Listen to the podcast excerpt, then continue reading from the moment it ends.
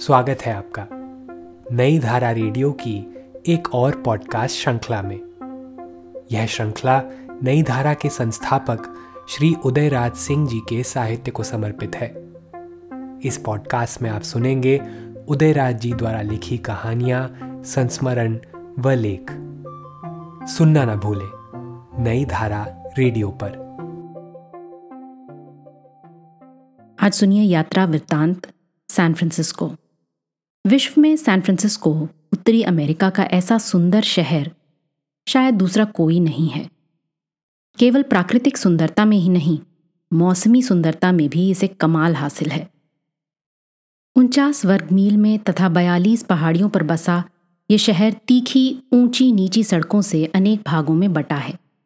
Venice में जैसे एक भाग से दूसरे भाग में जाने के लिए जलमार्ग से गुजरना पड़ता है उसी तरह यहाँ ऊँचे नीचे मार्गों पर चढ़ना उतरना पड़ता है।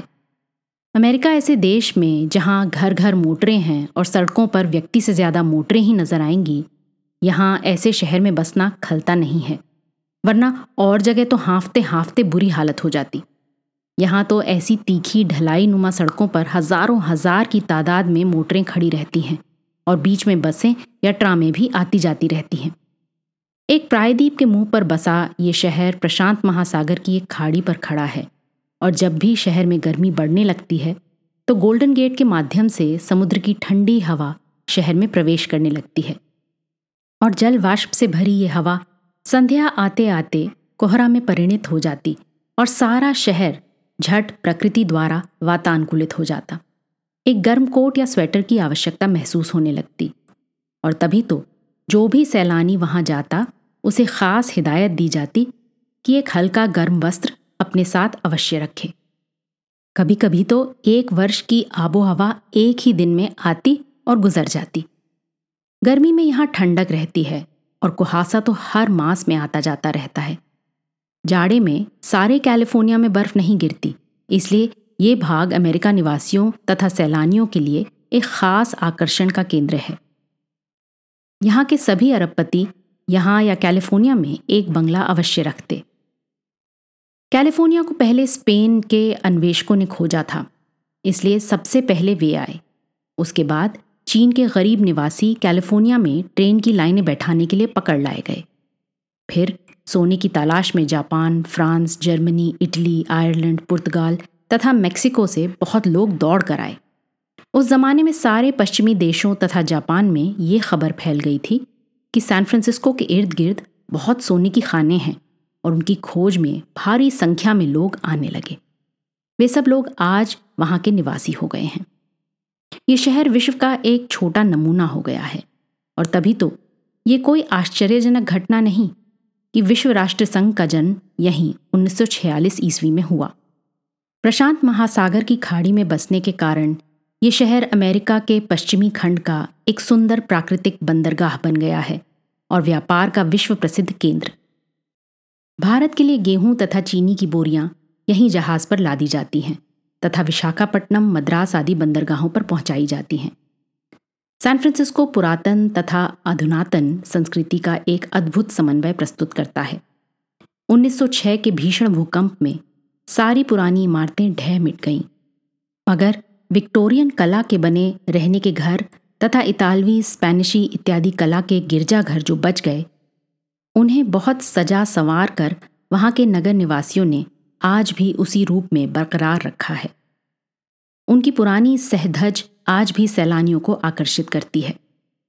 तीसरे दशक के आर्थिक संकट के जमाने में लोगों को काम देने के ख्याल से गोल्डन गेट ब्रिज की नींव पड़ी, जो सैन फ्रांसिस्को खाड़ी के द्वार के दोनों छोरों को जोड़ देती है।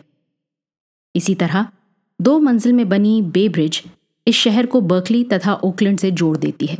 बर्कली में कैलिफ़ोर्निया का विश्वविद्यालय है तथा ओकलैंड एक बड़ा कस्बा है, जहाँ संगीत नृत्य का बड़ा हॉल है और वहाँ काफ़ी संख्या में भारतीय रहते हैं। भारत की प्रसिद्ध नृत्यांगनाओं तथा संगीतज्ञों की कला का प्रदर्शन वहाँ बार बार हुआ करता है। अमेरिका में डाउनटाउन शहर के व्यावसायिक क्षेत्र को कहते हैं। 1906 के भूकंप के बाद बना यहाँ का डाउनटाउन न्यूयॉर्क की गगनचुंबी अट्टालिकाओं की याद दिलाता है। बैंक ऑफ़ अमेरिका का हेड ऑफ़िस यहीं है और इसकी इमारत सबसे अधिक चित्ताकर्षक है।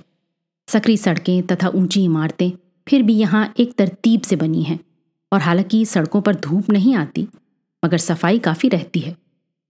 चाइना टाउन भी यहाँ के एक प्रमुख मार्ग पर बसा है और वहाँ चीनी सिल्क, हस्तकला की वस्तुएँ, चीनी चित्रकारियों, मूर्तियों, पोशाक तथा उनके भोज्य पदार्थों और रेस्टोरों की भरमार है।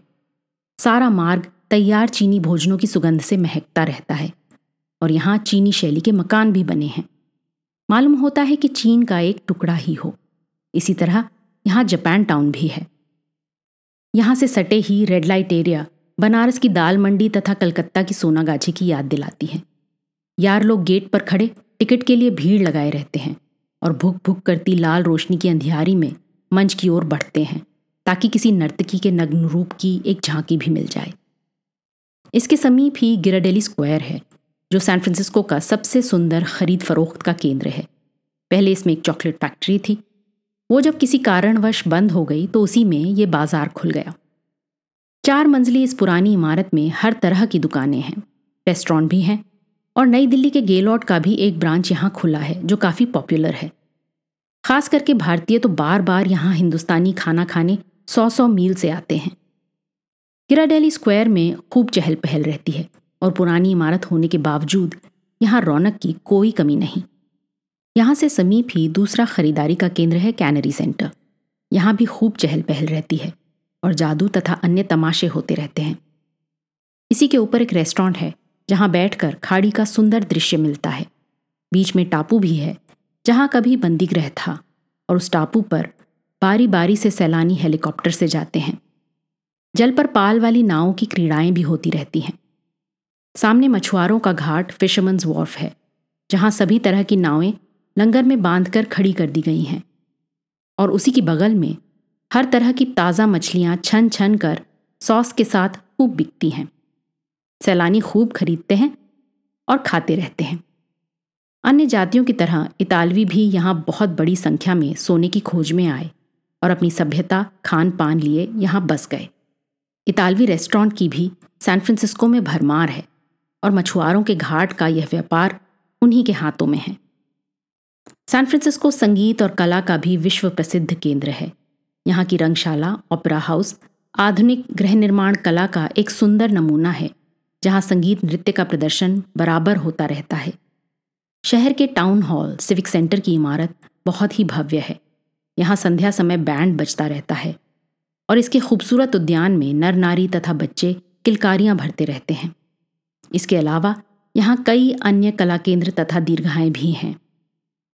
सैन फ्रांसिस्को की ट्राम गाड़ी की तरह दिलचस्प यहाँ की टेढ़ी मेढ़ी सड़क क्रुकित स्ट्रीट है, जो इतनी घूम घुमावदार तथा तीखी उतरती है कि 200 फीट आप मोटर से झट उतर जाते हैं और जब तक गाड़ी नीचे सड़क पर नहीं उतर आती, आपका दिल धड़कता रहता है।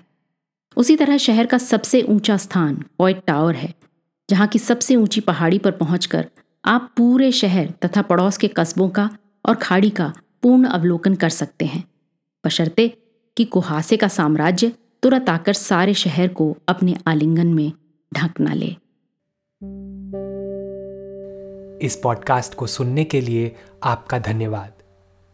हम आशा करते हैं कि हमारी यह प्रस्तुति आपको ज़रूर पसंद आई होगी। अन्य पॉडकास्ट वीडियो इंटरव्यूज़ आदि के लिए नई धारा को सभी सोशल मीडिया प्लेटफॉर्म्स पर फॉलो करें। जल्द ही आपसे फिर मुलाकात होगी। धन्यवाद।